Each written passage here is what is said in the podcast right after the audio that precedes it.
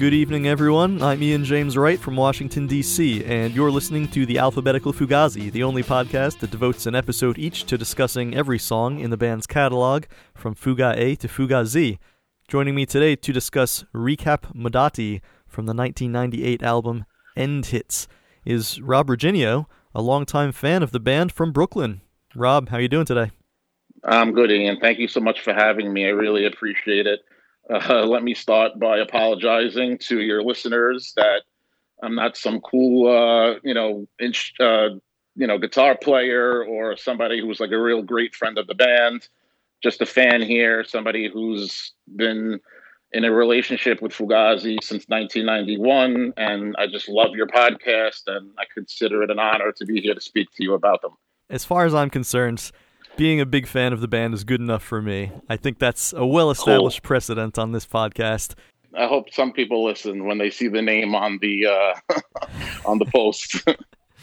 we'll uh, I'll, I'll lure them in when I post on Facebook. I'll say, "Oh, this is a this is an old friend of Joe's from from way back oh, in the day." Uh, yeah, uh, forget it. Me and Joe grew up together. I actually taught him to play bass. I was waiting to surprise you with that. Um, well, I mean, tell me the truth though. What what is the actual uh, facts around your fandom of Fugazi? Do you remember the first time you heard them and got into them? Uh, yeah, and it's kind of a weird story for them being, you know, my favorite band in the world and loving them as much as I do today as I did from day one.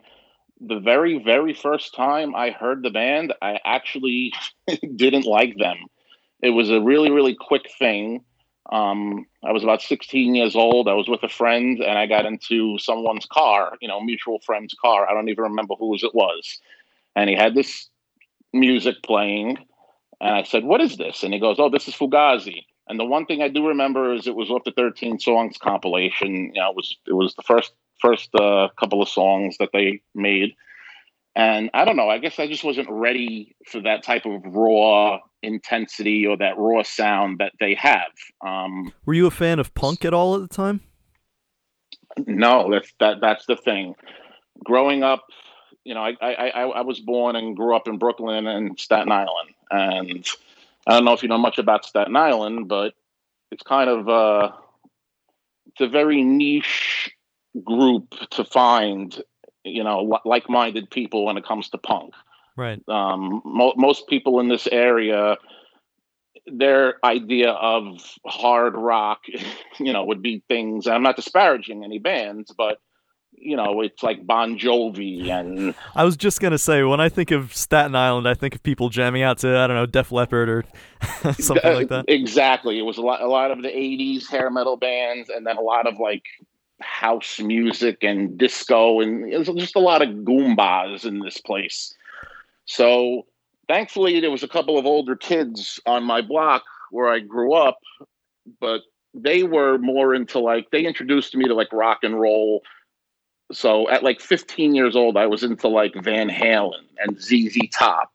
And as, as much as I like those types of bands, it's like, you know, singing about like summer nights and getting drunk and picking up hot chicks. It just didn't really do it for me. Mm-hmm so the actual first band that really meant something to me ironically was public enemy. I discovered public enemy at about 15 or 16 and you know just the no nonsense you know straightforward this this music means something. These guys are they're angry they have something to say and this just you know it sounds important. And i loved the music and I, I could recall now, you know, being a 15 year old kid, my father screaming at me, like, get that crap off. What's wrong with you? You're listening to that. What, you know, as you would imagine, uh, a 50 something year old man yelling at their 15 year old son about the music he's listening to. Sure. So it was around the same time, like I said, I got into that person's car and he told me he was listening to Fugazi. And it was like a five minute car ride. And I just, I, I don't know, I didn't really didn't connect with me. I was like, that was like some weird music. Anyway, it stuck with me. I didn't stop thinking about it for days and days and days. And I just, for something about the, the word Fugazi, as Ian states, it's a beautiful word. I went to the record store and I said, let me see what I could find. And I found Steady Diet of Nothing. I saw the cassette sitting in the wall. There was one cassette. I, I was surprised that a Staten Island mall would even carry a Fugazi album. So I bought the album, and again, the opening song, obviously, exit only. You know, it's a geese song, and he starts opening the song with his exutant and all his, you know, his weird phrasing. And again, I was still like, this is like really weird. What is this? I just, again, I don't think I was ready for it. But then when Reclamation hit Ian, my whole life changed. You know, the, the guitar intro to that song, and then and then obviously when Joe's bass comes in, I was like, whoa, this is unbelievable and then the lyrics in Reclamation for a Fugazi song are pretty straightforward. I knew immediately what he was talking about. You know, I knew it was a pro choice song and, you know, women's rights and all of that. So, I, again, being a fan of Public Enemy, I was like, this is, uh, this is real. This is something that it's not just play playful music. It's not just to entertain. There's a message here. so I started listening to the album more and more, and I fell in love with it. And like most people that you know, I've heard other guests on your podcast. I found Repeater. I found 13 Songs compilation. I, I consider 13, I keep calling it a compilation because it is, but I, I kind of consider that an album. Yeah. I, I, found it at, you know, you know, I found it as an album. I, in, in 1987, I was 12 years old, so I really wasn't into punk yet. So I always consider it was it was way down the road. I actually even figured out that it was two separate EPs. Yeah, I certainly um, experienced it for the first time as an album in in my mind. Yes. Right. So to me, you know, Glue Man going into Margin Walker is completely normal. I, Glue Man's not really a closer to me. Promises is the closer of that album. So anyway, you know, like any old fan, just it, you know, it, it was it was hard to keep up with the band. People don't realize back then. Uh, I mean, younger people, there was no internet, there was no iPhones. I used to have to look so hard to try and find out if they had an album coming out or if they were actually playing. There was this one newspaper in New Jersey called the Aquarian. Well, the Village Voice too. I get the Village Voice and another newspaper. It was called the the uh, the Aquarian, and in the back they would have just little little boxes of bands that were playing. And I would just you know week after week be looking for that word, and I finally found it for the first time in '93. Um, I saw them at City Gardens in Trenton, New Jersey. And like Kismet, they opened up with a little bit of a jam flowed right into reclamation. And I was just trying not to cry. I, will be honest with you. It, it, it almost brought me to tears. Being so young, it was really only my third or fourth live show to begin with. You know, I was still relatively new to live music. And the, being so up close to the band, and you know, you know, they are a very loud band, and they have no barricade it just changed everything for me. And then I just devoured everything that they did, you know, from then on. You know, In on the Kill Taker comes out. That changes my life even more. That's that's actually my favorite album. Facet Squared to me is the greatest opener that has ever existed in music history.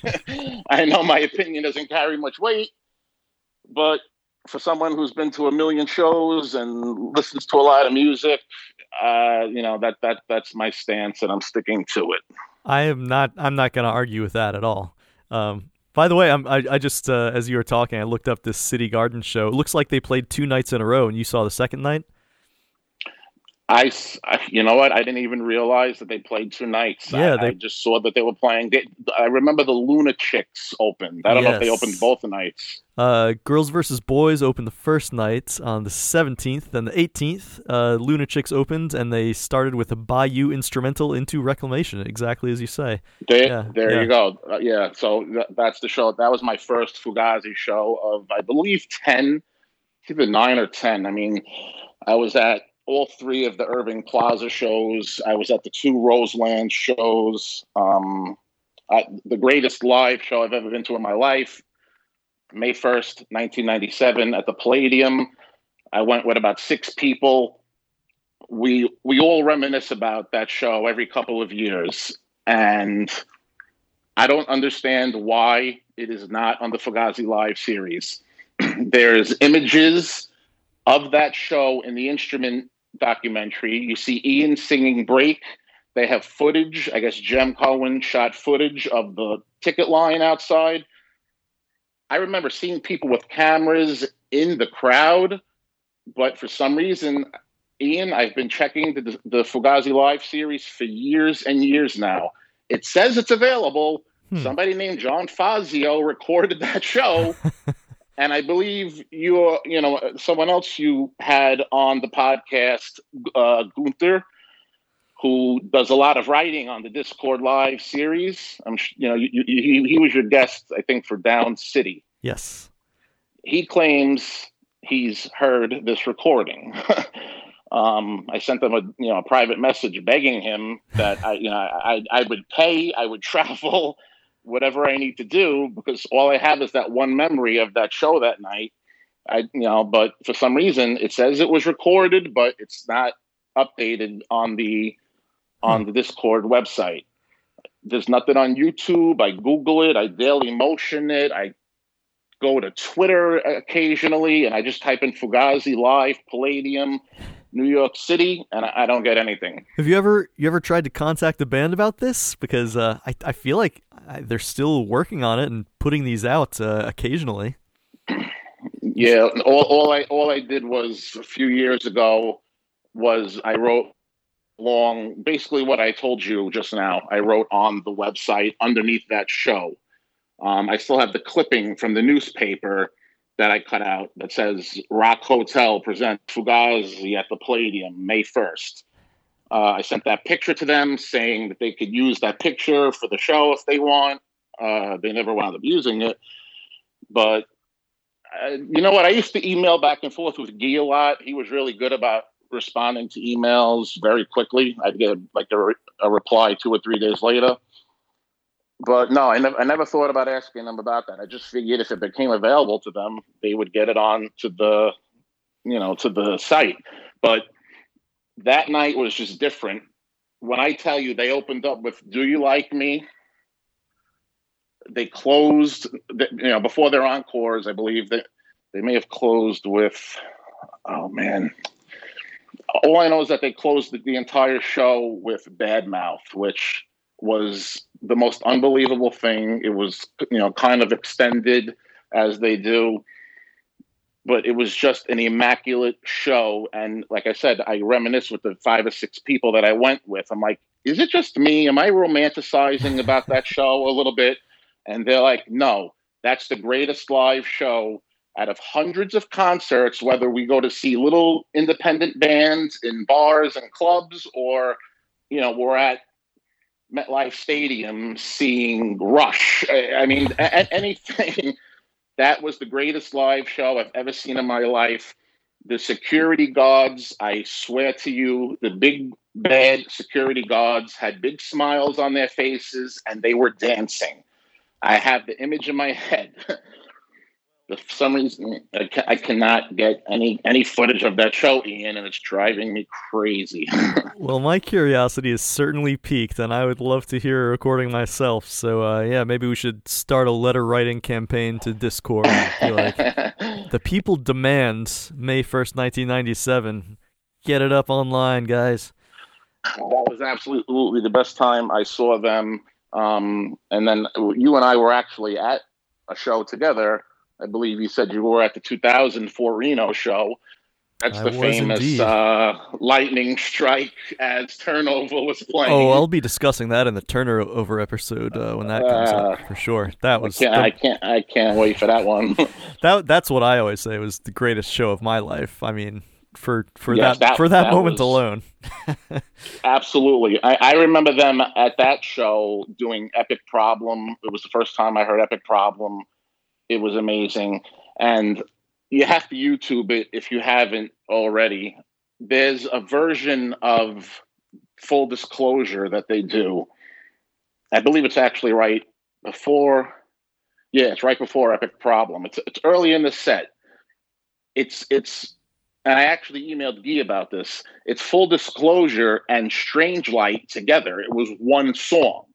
So hmm. he starts the song off. It's a much slower, you know, melodic version of full disclosure with the Strange Light beat behind it. So then when the argument came out, I emailed Guy and he replied to me. He's like, Yes. He's like, we just couldn't get the the track down the way we wanted to in the studio he's like, great ear by you. Uh, you know, it's amazing that you picked that up, but they couldn't.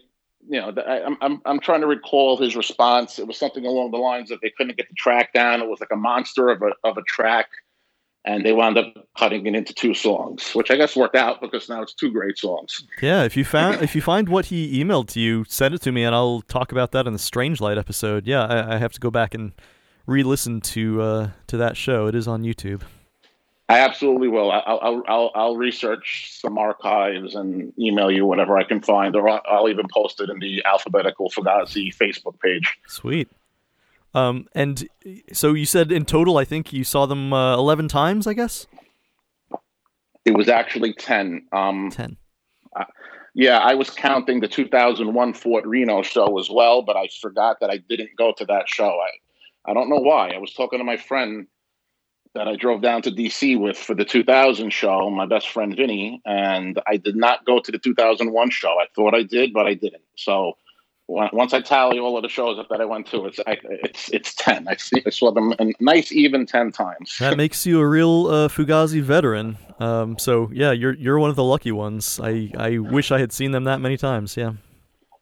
Yeah, I mean, I'm I'm I'm a little bit older than some of the fans that are around now. I know a lot of people never got to see them, and you know, luckily, I'm in a you know I'm in New York, so it was easy for me to drive to Philadelphia, to Jersey. They played a lot in this area. You know, I, I saw them in D.C., I saw them in Jersey, I saw them in New York, I saw them in Philly. So um, you know, it, a lot of people, certain places, they're not around as much, so it's probably harder to see over the years. I'm, I regret not seeing them more. Like you said, I missed that first City Garden show, which now I'm upset about. I guess, as a bit of a segue into the topic at hand, you probably saw them play the song Recap Modotti live because it seems like in the at least in the shows after End Hits came out, they played this quite a lot you just jogged my memory. They actually played it that night at the Palladium, but it was like a different version of the song where hmm. Guy and Ian would like bookend Joe for a certain part of the song, and they they actually had lines in the song that they would they'd jump in and they'd have. I couldn't make. If you go to YouTube again, because I was trying to do research and find this for you. Luckily, there's a show from May 3rd, two days after the Palladium show, at the Sounds, uh, I believe it's the elect the Electric Factory in um, Philadelphia. They they did two days later, and they played the song obviously the same way they did on May first of '97 with Guy and Ian bookending Joe. You know, they had the three mics straight across the front. Joe started off the song.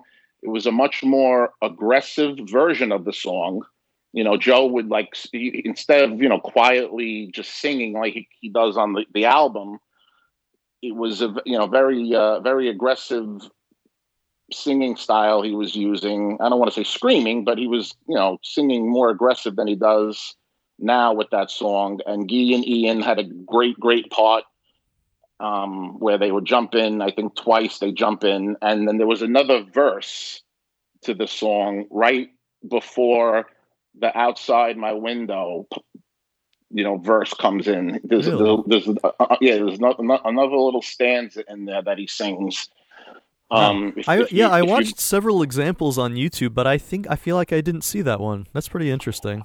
I'll have to yeah. Uh, I'll have to go back and and take a look at that.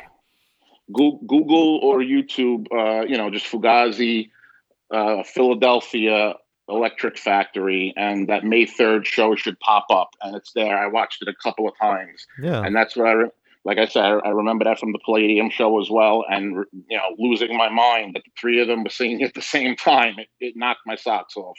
It's funny you bring that up because I was wondering as I was watching these YouTube clips why. So they would, you know, they would decide, okay, Joe's going to sing the next one. We're going to do this song, and then like a roadie would bring the third mic, the third mic stand in, and put it in the middle of the stage, and Joe would come up. Right. And I was wondering, like, why why are they bothering to bring another mic? Why doesn't he just like step up to Gee's mic or whatever? And I was like, I wonder if it's just for sanitary reasons, like he doesn't want to put his face in the mic that Gee's been screaming into all night. But but maybe that's a factor. Like maybe uh, there were times when Gee and Ian just wanted to join in, at least on earlier versions of this song. So uh, maybe that has something point. to do with it. Yeah, it, it, it, could be. You know, you're right. I could I could picture Jerry Busher grabbing a mic and bringing it up to the front so that Joe could like you always knew. Okay, Joe's song's coming up. They're bringing the mic up to the front middle of the stage. And the other thing is, I I watched at least like two versions where either uh, his mic when he started singing was turned way too low in the mix or it wasn't working at all. So I was like, why, why are they bothering with this? Just have him step up to one of the other mics. it seems to not work sometimes.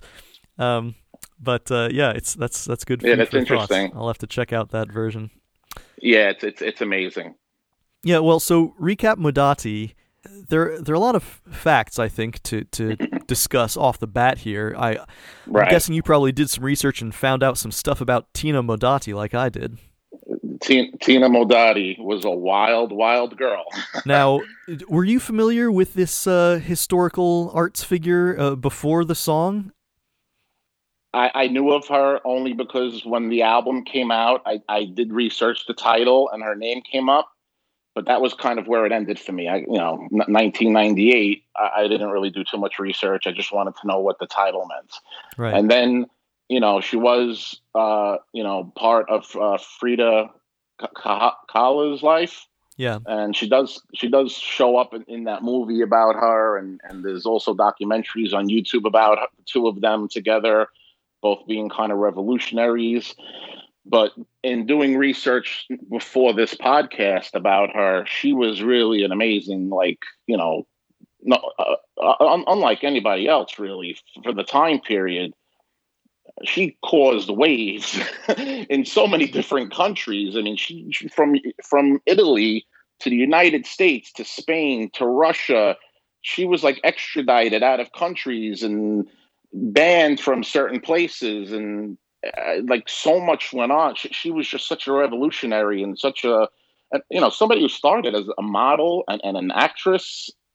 And then yeah. she was a photographer, I believe, before all of that started. Yeah, I, I guess I'll, I, I just, I'll, I'll give like a brief uh, timeline of things just so uh, listeners who haven't looked her up can have uh, a little backbone to the story of Tina Modotti. She was born in Italy and uh, at the age of 16, uh, in the year 1913, she immigrated to the United States, like by herself, to join her father in San Francisco. And she actually never again returned to Italy because, you know, sort of in that era, the fascists came to power, and she, you know, went on to become like a communist revolutionary, and was like she probably would have been imprisoned or, or executed. Right.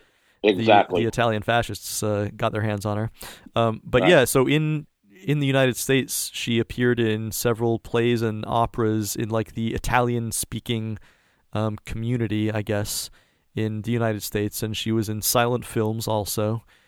And then uh, 1923, she moved to Mexico City. She opens a portrait studio. She falls in with yeah Frida Kahlo, Lupe Marin, Diego Rivera, these other art figures, but also like the the art world and the sort of revolutionary politics world were very intertwined and in 1927, right. she joins the Mexican Communist Party. Her photography career that she was, uh, you know, uh, getting off the ground really turned from more like romantic in nature to revolutionary.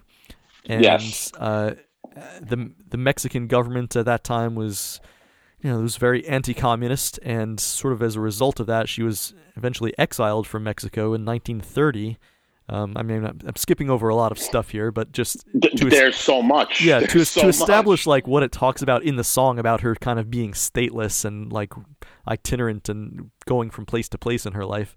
I think I just wanted to establish that. So yeah, she Right. gets exiled from Mexico, and um, the Italian government was trying to like extradite her, get her back to Italy, and you know as a subversive national. Um, but Right. you know, with the help of sort of like communist organizations, she spent uh, several months in Berlin and then several years in Moscow. Yeah, she like she, apparently she wanted to get to Italy eventually, like in a in an underground way to join the anti-fascist resistance there. Um, but Yes. uh, it, I guess it seemed like a smarter move for her eventually to uh, to move to Russia, and then you know that's sort of when her photography career ended, and she wasn't really active uh, there any longer. And then uh, when the Spanish Civil War kicked off, she went to Spain and stayed and worked there for a few years. And after that Republican movement collapsed, she left Spain, went back to Mexico under a pseudonym, and finally in 1942, she was 45 years old and she died from heart failure on her way home in a taxi from a dinner at Pablo Neruda's house in Mexico City. And apparently, Right. there are some some people who viewed her death as suspicious and perhaps uh, orchestrated, but I guess that's that's that's an open question for the ages. Yeah, I believe the coroner result, you know, ruled her death as you know internal organ failure and heart failure. But you know, back then, I'm sure they could have gotten away with anything.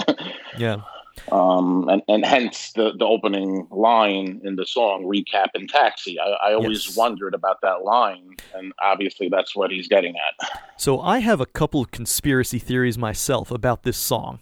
Right? Let me Okay, okay, let me run this by you. So first of all, let me submit these facts to a candid world because uh, some people may know that Joe Lally uh, married an Italian woman and moved to Italy for a time. yes, Um, and he- learn to speak Italian. Yes, Right. his wife is also a photographer, an Italian photographer, Antonia Tricarico. Um, I don't know if I'm pronouncing that correctly, but she has this uh, book uh, of photographs called "Frame of Mind: colon, Punk Photos and Essays from Washington D.C. and Beyond, 1997 to 2017."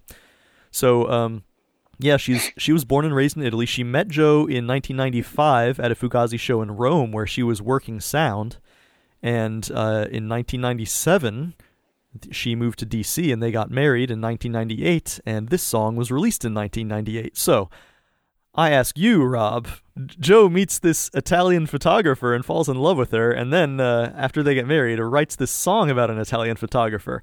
I, I submit to you that she turned him on to this this whole world. Without question. Without question.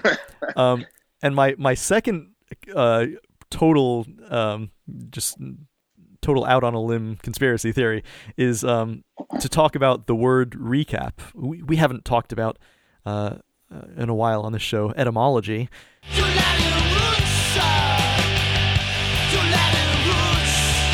But uh, you know, recap, recapitulation comes from Latin, from uh, recapitulare, to, which means like literally because capitulum is like the head, or uh, Right. It means to go over the main points, the heads of a of a thing again. So like to to just summarize, restate the main uh, points of something.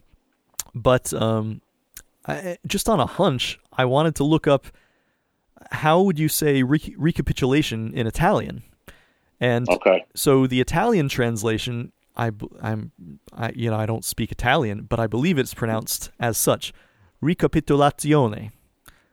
So that sounds that sounds good to me. that L A Z I, it's like Lazzi is, you know, like you'd like you'd pronounce Nazi, right? The same way. So if, Right. you, if you say that quickly, recapitolazione kind of sounds like recap in taxi to me. So I just in my mind, this, the way I put things together, I'm like, I wonder if he heard someone say that word uh, when he's learning Italian, possibly even his wife saying that word, and he the phrase recap in taxi just pops into his mind and he puts that together with what he knows about uh, Tina Modotti and writes this song. That is my theory about this song. what do you think, Rob? This is why I love your podcast, Ian. That is amazing and completely how I feel now. I will use your story when talking to people about this song from now on as as my own. Please, No, please that- make it that- clear that I'm just pulling that out of my ass completely. Um, no, obviously, of course, but that that that that is so well thought out, man. That's great. I love that. And now I'm guessing, Rob, your last name is Riginio. You've got this, you know, real New York accent. Your best friend's name is Vinny. You, I feel like I feel like you have some uh, Italian in the background of your own uh, heritage. Yes. I I've never done a 23 and me. I'd like to, but as far as my family and you know, as far as I know, I'm yes, 100% Italian. Italian mm. mother, Italian father, grandparents came from Italy, so yes.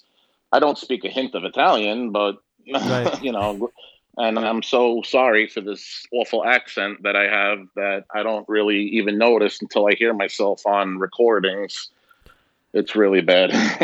no, I'm I'm enjoying it. I'm just I'm struggling not to like try not to try to put on a fake New York guy accent myself. So I'm the, the, the funny thing is I'm so not that guy. You know, like the person that I sound like. I I am not you know, Staten Island, Brooklyn, uh, you know, depends on what area you go to, but, but it's it's a lot of just you know Trumpy, conservative goombas that just like listen to freaking.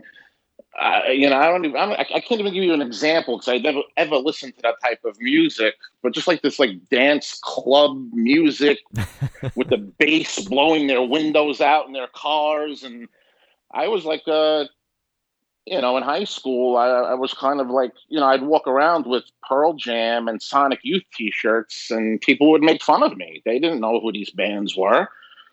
This is why people find Fugazi. It's it's the exactly you know counterculture. It's exactly that word. They don't like the culture yes. surrounding them.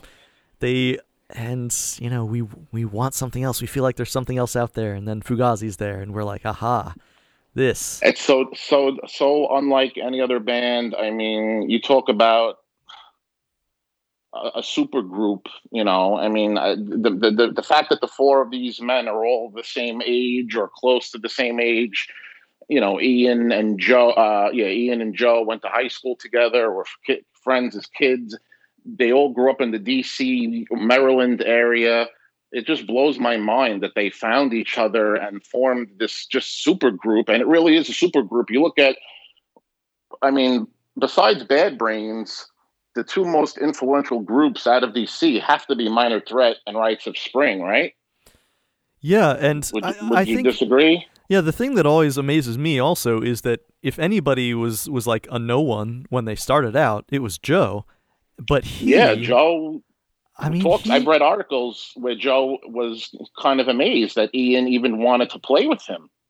Yeah, he ended up becoming such an important part of the band and yeah absolutely. and this is the kind of song that really makes that clear. Uh-huh. You know it's it's a classic joe bass line it is yeah. it's this slinky thing. It's circular right? It keeps going in circles and it, you know it all goes sort of goes back to waiting room that's that's like the classic fugazi template and it's that same sort of baseline. um, and i was you know i was listening to the song i was thinking about it i was like you know this is one of those songs where your typical song the chorus is the thing that everyone likes about it you know it's the verse right. just kills time till you get to the chorus this song is not like that like for me there's there's a part where I, I mean I don't even know if we would call it a chorus, right? Deceived, entrapment through belief. Um, it's the part right. that's yes. different in the song. Um, yeah, it, it's never repeated, so you probably wouldn't call it a chorus. But whatever you would call it, that's not the. Uh, even though it's more energetic, it's more upbeat. That's that's not the good part of the song to me. The best part is the verses, the quiet parts, um, where yes. where it's just carried by this amazing classic Joe bass line, and I maybe because it's like Joe's song. They just it's mixed with tons of low end, especially if you listen on like good headphones or a good system. It's uh they really let Joe be Joe on this one and I love that. Yeah, it's amazing. I mean, you know, coming into this podcast since it was a Joe song, I was going to kind of mention how Joe is like the secret weapon in Fugazi maybe, but he's really not. The four of them really are because you know, Ian and Guy, no explanation needed. Brendan is my favorite part of this song is the drum outro. Uh, the, the, the bookends of the song, the beginning of the song. It's it's interesting that you brought up the you know you know recap before recapitulation. because I feel like the very, very first few seconds of the song, it sounds to me like Brendan's drum beat is like a heartbeat. And I guess Guy with his Rickenbacker is making it sounds like a heart monitor almost. If you, if you really listen to it and think about uh-huh. that, and and then the bass line kicks in and it and it's like it comes to life. It's like almost like something is on you know, its last legs about to die, and then the, the bass line kicks in, and then the song starts. And that's my, I love that part. But then the end, you know, the, the drumming, and I don't know what Ian is doing with his Gibson, but if you just listen to these sounds, I mean, they're sounds that I don't know if you could even replicate if they recorded the album the next day, you know, for a second time. Right. I don't I don't know if you could ever make those sounds the same exact way again. You know what I'm saying? Like there's such intricate little pieces of noise that he seems to just know how to do that nobody else that I've ever seen play does. And it just it blows my mind. But. Joe, you're right. You're right. Joe is unbelievable in this song, and it is perfect Joe's song. Yeah, some of those little weird sounds that both start and end the song. Like there's so there's some scratchy kind of sounds happening, maybe like mm-hmm. a, a pick against the uh, sideways against guitar strings. I like it sounds to me like maybe there's some picking um like behind the bridge or above the nut so like there's like really like right. clinky little high pitched things and of course yes. it's all bathed in tons of reverb um yes. and and a first of all, I love the observation about like the heart monitor going along with the um, the drum line, but B to I and I never thought of that before. But what I always thought about was it really sounds like kind of being in a car at night, especially I don't know going through a tunnel or something. That something about it, something about it just really sets that mood for me to the point where yeah, I was I like, I had it. to go back to the lyrics and remind myself, like, yeah, there it talks about a taxi. Did they ever talk about? Does Joe ever say the word night? And he does at the very end, but and I, I, I wasn't sure style, because yeah. I wasn't sure because I, I feel like the music sets that scene so well to me. Yes, yeah, that's a great point. Um, oh, also speaking of that drum beat in the beginning, um, I think it's worth noting that the thing I love about it most is this little sort of stutter that Brendan throws in there every every few bars with the like little rim clicks. It's boom boom tss, boom boom tss, tss. yes. It's that that yes. little. I, I guess I guess it's like hitting his drumsticks on the rim of a snare or a tom or something like that. But um, it otherwise, I think without that, it would be a little bit like very peaceful, um, standard kind of sound. But that little stutter he throws in there just adds a bit of I don't know, uncertainty to me, a bit of a bit of tension. Yeah, absolutely. I, you know, I was listening to the song a few days ago, and I was trying to convince myself that this is the closest that Fugazi would come to like almost like a jazz track. hmm. Just like that that that cool bass line with, with the drummer kind of doing his thing and the other guys laying back and just making sounds. I don't know if I would go that far as to call it jazz, but um, uh, yeah, Brent, Brendan's drumming in this song, and, and like I said, that outro, and, and I don't know what kind of time signatures he's using, but you know, it, every kind of four beats, it kind of changes, and you don't know what's coming next. It's hard to even really, re- you know, remember it, even hearing the song 15, 20 times yeah, in the last just, couple of days.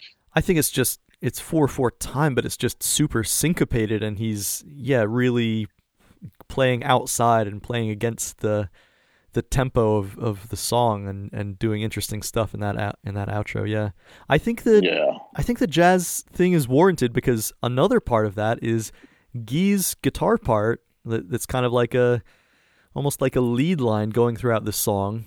He's mm-hmm. it's it's one of those Gee parts that's very um I don't know, very saturated with distortion.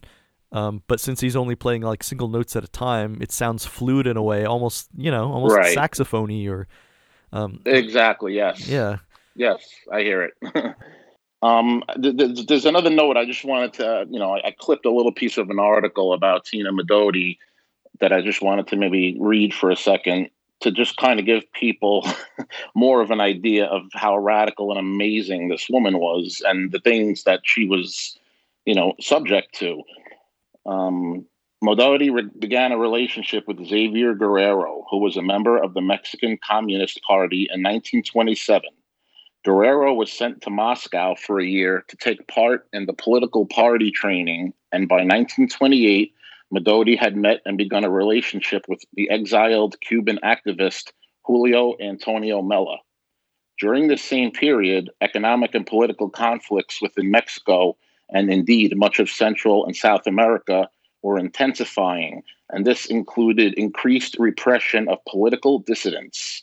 In 1929, in 1929, Mella was assassinated while walking with Modotti from the offices of Red Aid. Modotti was immediately arrested but later released and cleared of his murder. Shortly thereafter, an attempt was made on the life of the Mexican president Pascual Ortiz Rubio. Modotti, who was a target of both the Mexican and Italian political police, was questioned about both crimes amidst a concerted anti communist, anti immigrant press campaign that depicted the fierce and bloody Modotti as the perpetrator, a Catholic zealot, uh, uh, as the perpetrator. And then it says a Catholic zealot, Daniel Luis Flores, was later charged with shooting Rubio. Hmm. Jose Magriñat was arrested for Mella's murder. So I mean, she was just, I mean, she had so many different countries. She was on their radar and, you know, she caused so much trouble, but, you know, in a good way to me. Like everything that she did, and she, she, she, she led an, an amazing short life. I mean, she died, I'm 45. She died the same age that I am now and she did a hell of a lot more in her time than I have. I can tell you that. yeah, it sounds like such an interesting story to delve into. Um, you mentioned that she was in uh, in the Salma Hayek film Frida, um, played by yes. Ashley Judd. I was. Right. It, it, also seems that she possibly will be played by Monica Bellucci in a TV miniseries. Yeah, but this was announced in 2018. It appears never to have come out, so I don't know if it's still in development or. If, if it got uh, canceled somehow. Um, but I would be I'd be interested to check out that miniseries if they make it. Yeah, absolutely. I don't know if you know who Monica Bellucci is. She would be the perfect person to play her. You know, it's yeah. kind of this Italian beautiful bombshell. Um, but she had other things on her mind. I mean, she she she she was with she, she had many relationships with many high profile men, but she was also not interested in settling down and having a family. It was almost like she was fighting against that, you know, to fight for her cause. So I could see how Joe was so, you know, Joe Joe was so interested by her to learn about her that he, you know, he actually wrote a song, and Fugazi actually put it third on their album. It's the third song on the album, you know. Yeah, um, yeah, that's interesting. She she never had kids, huh? Um, no. Yeah, because cause that first stanza, recap and taxi, no clothes, no food, take care of the children, we'll send for you soon. Mm-hmm. I wonder, I wonder what the what the children are in in that stanza, because like, uh, it's it's a very um it's a very impressionistic sketch that Joe renders here in these lyrics, and right. you, you get the sense that you know it's it's talking about a person, presumably uh, Tina Modotti, and she's you know, once again, uh, with just the clothes on her back, like going, starting a new life somewhere else yet again. Um, yes.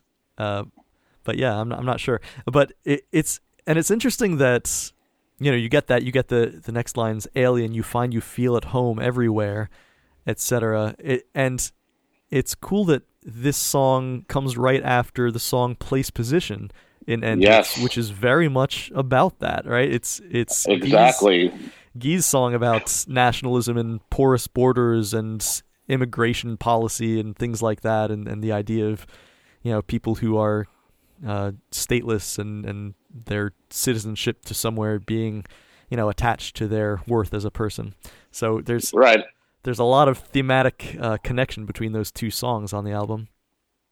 Yeah, they, they you know, once I looked into the song deeply, it did surprise me that they would put those two songs kind of back to back. I mean, maybe there's something to it, and they did it on, you know, obviously they did it on purpose, uh, you know, and the kill and bayou which are you know both. I love all three songs. I think "Bayou" might be my favorite song by Joe, but I, I kind of feel like they're both kind of buried in the middle of the albums. And for this song to be third on the album, especially when Ian doesn't really have a full song yet on end hits. You know, he he he has break, which is amazing, but it's just got a couple of quick lines and then you know goes into place position.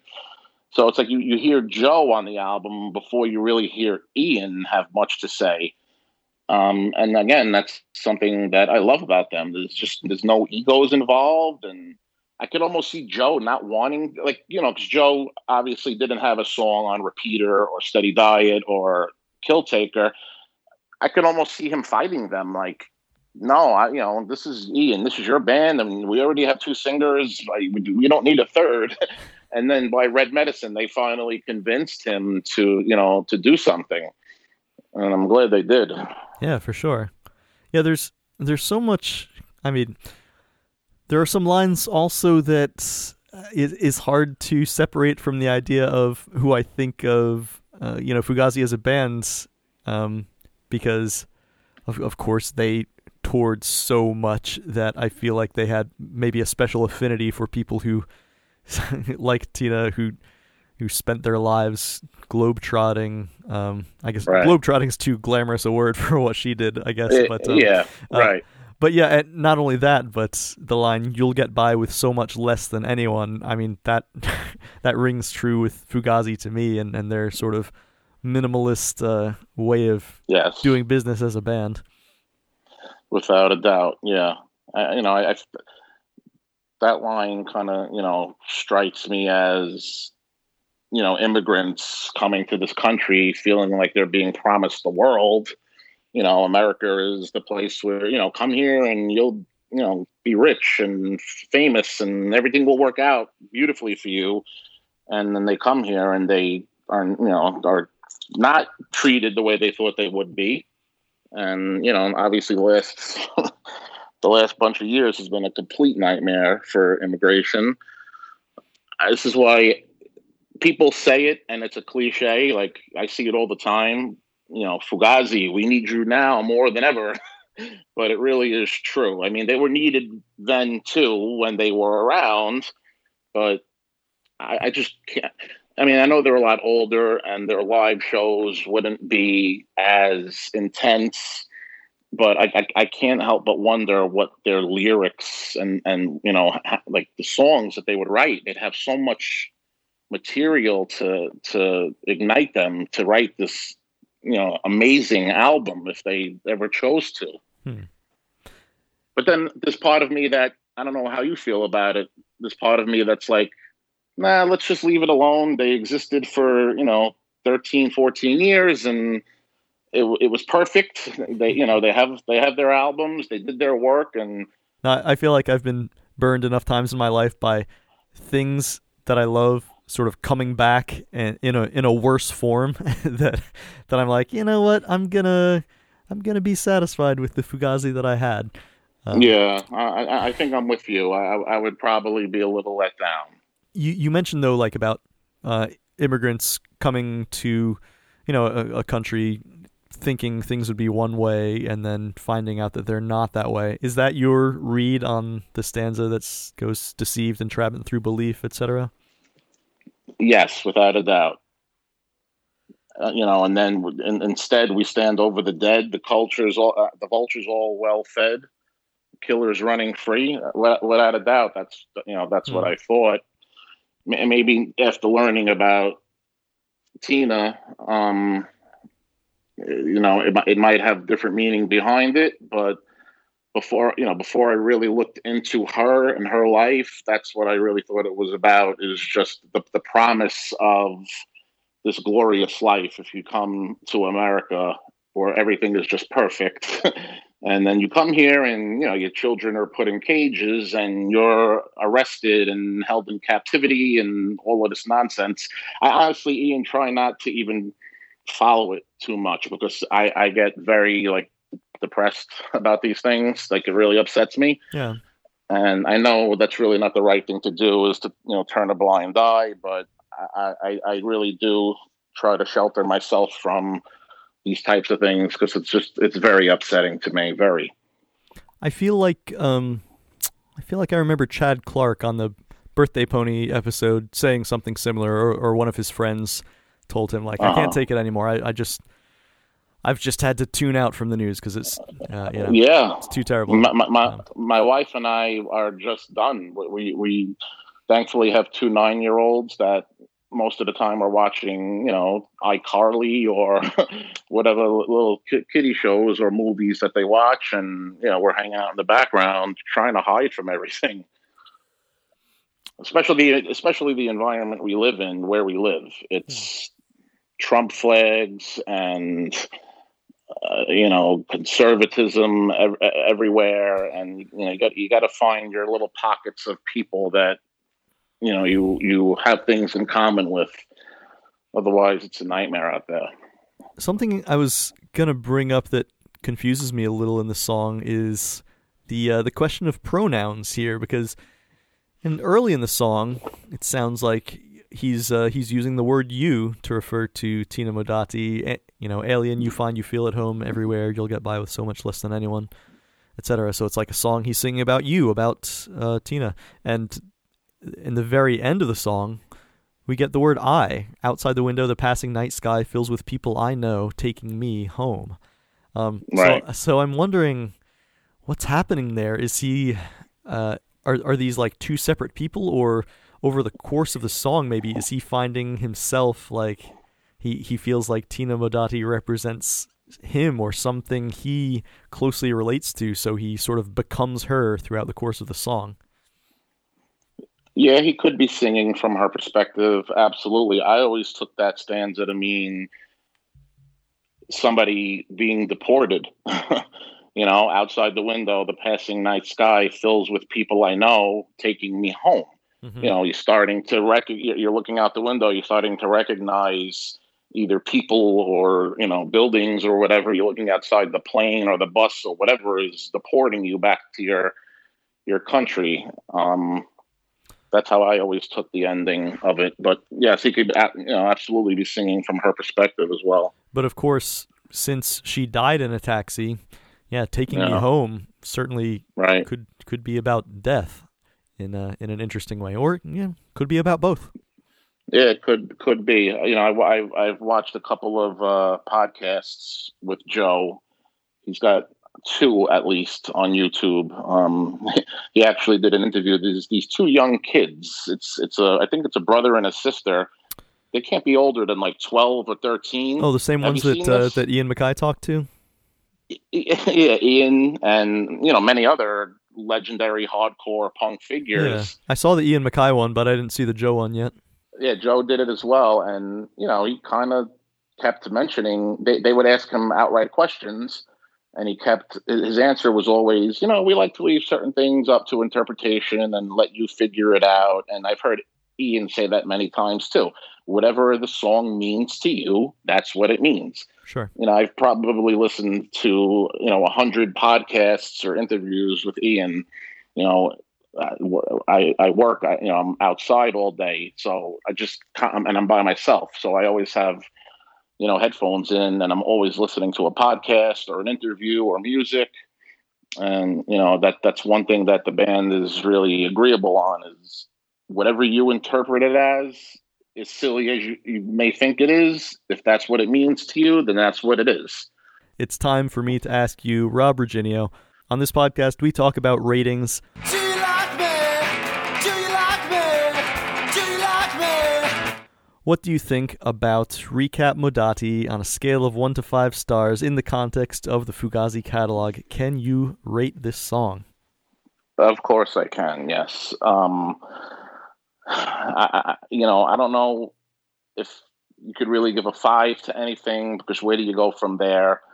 Um, I, I have a few songs that I might give a five to. I mean, they're all fives to me in terms of uh, being realistic here.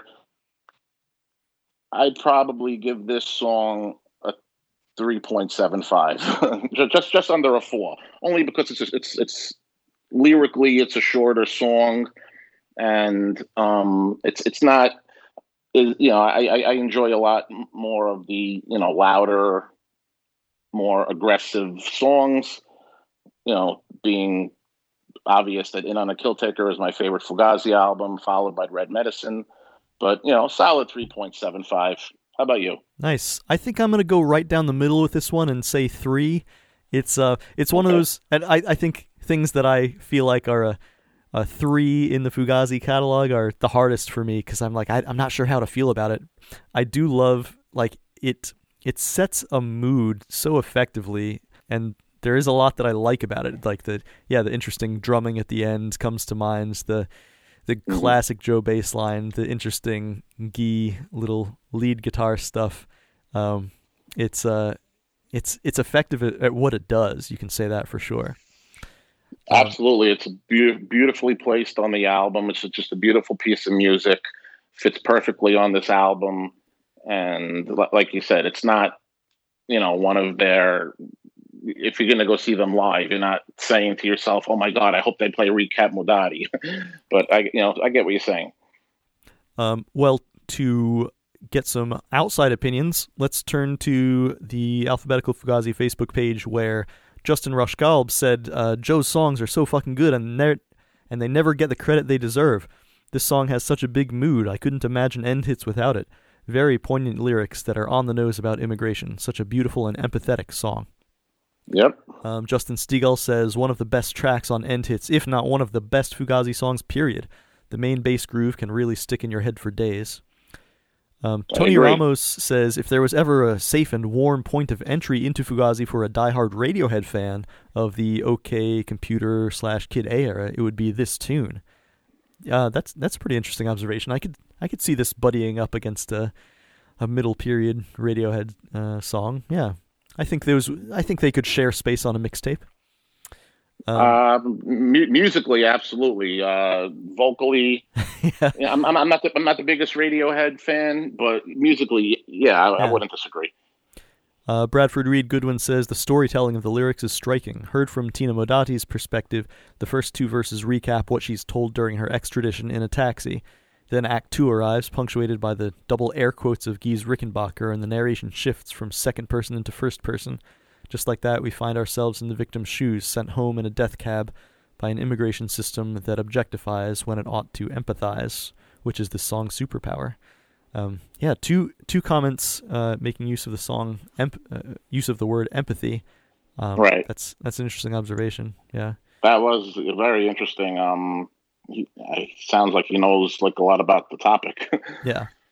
Um, so um, yeah, those are, those are just a, a little sampling of the comments, and um, that sort of brings us home. Except uh, one more thing, which is plugs.